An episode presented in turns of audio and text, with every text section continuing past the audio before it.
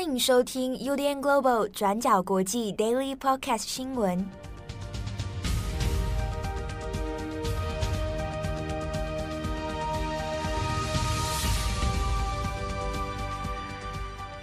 Hello，大家好，欢迎收听 UDN Global 转角国际 Daily Podcast 新闻。我是编辑七号，今天是二零二二年十月十七日，星期一。今天更新的时间比较晚，那今天的 Daily Podcast 新闻呢，就来陪大家度过下班的这段期间哦。那这两天的天气在台北也不是很好，希望大家出入的时候还是要注意一下。今天转角国际的编辑团队呢，因为四处都有淹水的关系，所以我们先做远端的工作。好，那今天 Daily 的最后，我们也会稍微来分享一下，在周末的时候呢，那这个编辑七号还有。前主编郑红，我们在高雄文学馆有一场讲座啊。最后，今天 Daily 的尾巴尾声的地方，我们再来跟大家聊一下。好，那今天的 Daily Podcast 新闻呢，我们就专门聚焦在一条，就是中共的二十大。那二十大呢，是在十月十六号，也就是昨天星期天的时候正式开幕。它会为期七天啊，在北京召开。那这一次呢，它是相隔五年嘛，是跟上一次的十九大。这个距离是五年，那这五年当中，到了现在二零二二年了，当然因为疫情的关系，所以这一次二十大，不管是在人事的异动方面，还是在对于疫情政策方面啊，那都是外界瞩目的焦点。当然，还有一点就在于说，习近平的任期这个问题啊，会不会在党章里面看出一些端倪？以及后面的人事哦，政治局常委的名单到底会有些什么人？那这些猜测呢，这些动向都会左右接下来中国的整体政治方向。那当然，对我们来说，切身相关的还是在于两岸关系的发展跟变化。好，那这次二十大，当然它的报告全文哦，我们就不会特别把全文都讲出来，要七十多页。那光习近平自己要报告呢，这次花了一个半小时，将近两个小时左右。好，那全部读完，当然这个也是蛮有意思的观察哦。在过去呢，针对于中国领导人的一些语速，哈，他报告的神态，那有时候可以判断一些他的健康状况。那这一次呢，在报告的时间点，其实比起五年前，那他的时间是相对有压缩的，哈，比较短。这次没有像上次一样三个多小时把它全部讲完，那这次呢，还有跳着讲，把部分的内容有跳过哦，那整体时间是有稍微压缩的。当然也有人引发一些揣测啊，比如说是呃体力上的问题吗？还是说有其他的考量？好，那在这一次的报告里面呢，好，那已经有各大的媒体有去算了一些关键字的统计啊，那这一次次数最多的呢，出现的关键词最多的是“安全”啊，“安全”这个词，当然这是撇开说，还有其他固定会用的词汇啊，比如说“党”啊，“党”这个词是一定是保保证是最多的啊。那“中国”啊这类这样的词汇啊，但是我们要注意到是其他比较具体的关键词的话，那“安全”是一个最多的内容，比起像“经济”这一类哦，那它是相对比较多。所以呢，外界的预测里面常常也会以此来判断说，可能接下来要关注的问题会是哪些哦。那安全这件事情可能会是一个重点。那其中我们也来看一下，比如说在这一次的大会里面，关于疫情的部分，那也有再一次强调说，坚持动态清零政策啊，绝对不会松懈。那以此呢，其实多少也断定说，这个动态清零的政策，至少到二十大结束以后，这个还是会持续进行哦。本来呢，在二十大之前，大家还有预测，诶，大概可能在二十大前后就差不多要慢慢松手了。可是就二十大的报告来看，这件事情恐怕已经连接到了中国的道路自信哦，跟政策有关的一个正确性的这样高度。所以呢，可能。比较悲观的预测是认为，至少二零二三都还是继续坚持动态清零的政策，但是相应的，你付出的经济的代价或者社会成本哦，这个后续要怎么处理，那恐怕是一大问题哦。那也顺应刚刚讲到的这一个关键词的问题，经济这个词相对少一点，安全比较多，那是不是代表接下来这个新的中国的政局方向？会比较倾向于重安全啊，不管是国际的、国内的，而大于经济呢？好，那这个是一个观察的方向。但以目前的局势来看，看起来中国还不至于说整个经济状况不管哦。好，那我们也稍微看一下，在这次里面，当然也有很多人关注的，就是谁出席，谁没有出席啊？这一次没有出席的就是江泽民啊，那可能是年事已高，虽然他在名单上面，但是呢，在大会上至少到十七号，他并没有出现哦。那有人出席了，比如说胡锦涛跟温家宝，那两个人呢，相隔五年，看起来苍老了不少哦。那还有两位呢，有出席的这位政治大佬哦，那也值得关注。一个是宋平，宋平现年是一百零五岁哦。那他是算是长老级的哦，他以前呢还做过周恩来的秘书啊，那这个真的是很很早期的人士了。好，那一最早的时候呢，跟江泽民是一起进到这个政治局的常委哦。好，那后来就有退休。好，那这个是现阶段最长、年纪最长的一位这个中共高层人士哦。那另外一位呢，就是张高丽，哦，就是先前传出和彭帅这个性侵案的这位张高丽，他在这一次的大会上面有出席，而且也有露脸。好，那当然他说他的出现。多多少少也是一个政治讯息哦，就是先前可能外传的所谓的政治斗争，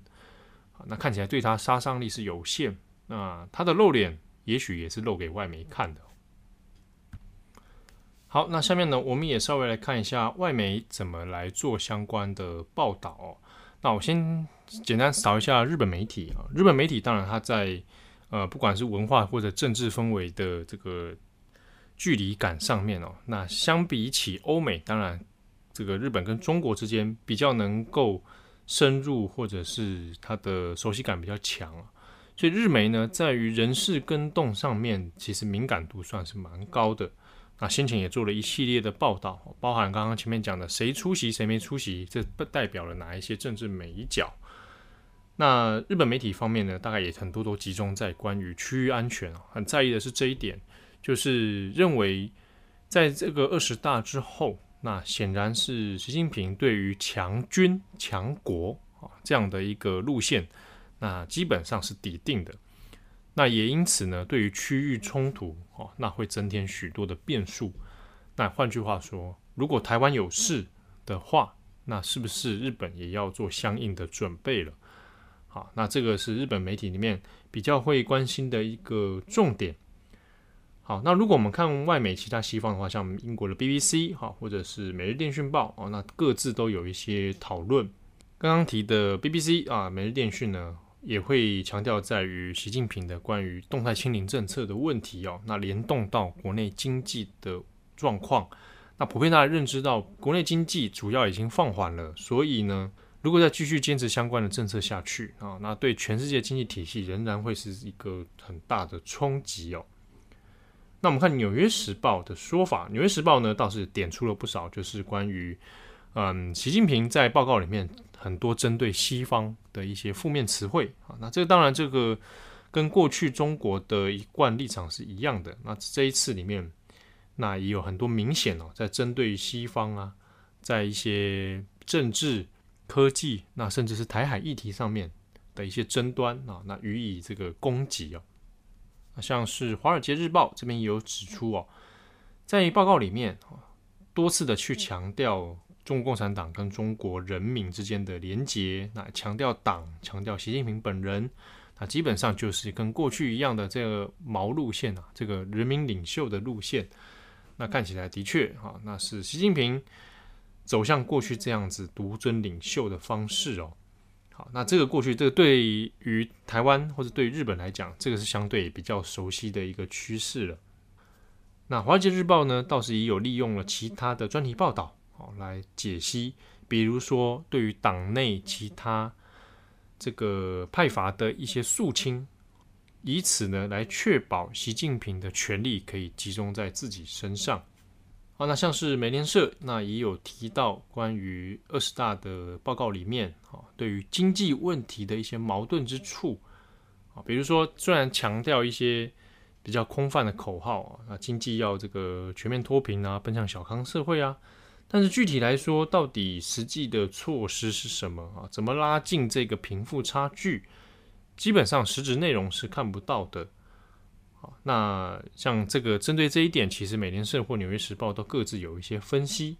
啊，比如说有可能是要避免这个投资人的不安啊，所以呢，对于经济的概况啊，只能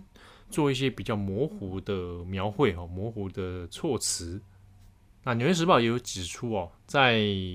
这个报告里面，还有整体中国的趋势里面，也可以看得出来。未来呢，未来的中国无论在经济发展或科技发展上面，啊，即便国家非常强调这样的这个呃经济跟科技挂帅的方针哦，但是呢，这些事情最终掌握的都还是会是政府国家，而不是私人企业。好，那像英国卫报《Guardian》这边呢，倒是也有特别提出关于台湾问题，啊，就着重在于说，习近平在二十大的这个开幕上面，然后呢。采取了非常多这个对于台湾的警告啊，那的确这个是蛮微妙的，包含台湾跟香港。那香港的部分，我们先谈，是在这次描述里面，其实相对并没有篇幅没有那么多，那只有提到说现在是由乱到治，意思就是当然先前这个反送中，那到这个所谓的反送中乱港啊，那到现在呢是一个接下来要进入到治理的一个阶段了。那也是强调了爱国者治港这样的一个趋势。好，那另外在台湾方面倒是有一些微妙的变化啊，包括在措辞上面，这个是比较特别的，就是呢比较没有提到哦，在这次里面没有直接的提到说武力行使啊，对台湾采取武力行使，而是要反过来说，绝对不会承诺放弃使用武力。他把话用绕一个方式哦。然后呢，要提到的是挫败台独啊，然后重提了所谓的九日共识哦。好，那虽然说针对台湾的部分并没有特别新的说法，不过呢，仍然要注意的是，有些基本方针并没有改变啊。而且呢，在接下来如果习近平的权力核心位置更加巩固的话，那这个路线应该也很难再有一些松动哦。那至于所谓的统战时间表这件事情有没有可能提前？好，那接下来其实也会是一个观察的重点。好，那当然，其实在网络舆论上面也有看到一些讨论啊，有人认为说，哎，看到这个之后，哎，好像觉得有点悲观性哦，那或者是说，感觉危机感有越来越强的趋势。那另一方面也是蛮吊诡的是，有呈现两种不同的、截然不同的反应哦。有的是说，哎，认为说中国现阶段的内部问题非常的复杂，那应该短时间之内哦是没有余力来对付所谓的处理两岸问题的。好，那两种看法都有一些理路跟根据。不过呢，这边还是可以强调一点是，呃，就两岸关系的状态而言呢，它不是只有两边哦，它是三点三边，就包含。北京、台北之外，还有一个华府，所以美国的动向，那也会是一个观察的重点。所以呢，接下来可能到二十大的结束七天之后，好，那我们可以再看看国际局势里面对这些事情的一些看法跟动向。好，那以上是今天的 Daily Podcast 新闻。我们在网站上面有陆陆续续出了跟二十大还有习近平本人相关的专题文章。啊，那也欢迎大家来参考。那也还有一篇啊，如果大家对于政治人物的论文很有兴趣的话，那欢迎来参考。我们做了一个习近平与他的博士论文啊，他的博士论文的确是存在一些问题的。那这篇文章出去之后呢，当然有引发了一些这个回响哦。那也有人说啊，这个检讨他的论文干嘛呢？好，有什么意义吗？好，那也或者也有人说啊，施政又不看这个论文哦。的确啊，因为这个检讨论文这件事情，在中国，他的目的当然不是看他论文写的怎样，而是这件事情无法被公开讨论，无法被检讨，无法被质疑，无法被挑战啊，这个才是我们这篇文章里面要去特别谈的是这个背后的一些脉络问题哦。好，那也欢迎有兴趣的读者可以来参考。好，那节目的最后跟大家分享一下，我们在十月十五号星期六的时候呢，上周六我们在高雄的文学馆，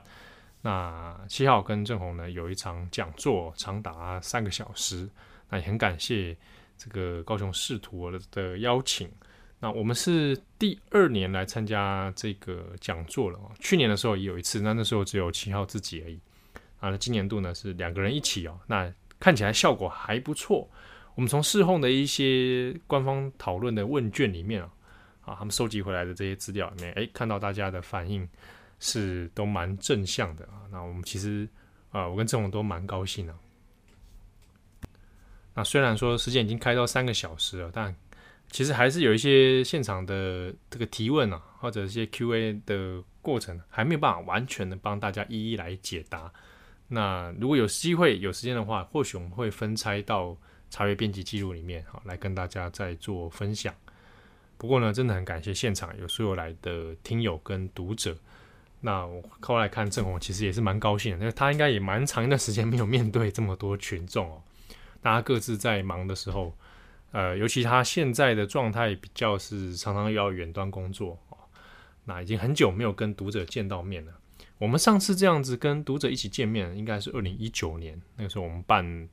平成的这个讲座哦。那到现在已经过了一段时间了，那其实看到这么多这个听友来到现场，哎，真的是很开心。那这边呢，如果读者听友有些来参加活动的，也欢迎告诉我你们的心得啊，可以透过 IG 或者透过我们的 Facebook 来传讯息告诉我们啊。那有些如果想要对郑红说的话，你也可以传到报道者的 搜寻平台哦。不好意思的话呢，你传给我们也可以，我截图帮你传给郑红也 OK。好，感谢大家的收听，我们下次见喽，拜拜。感谢你的收听，如果想知道更多资讯，请上网搜寻 UDN Global 转角国际。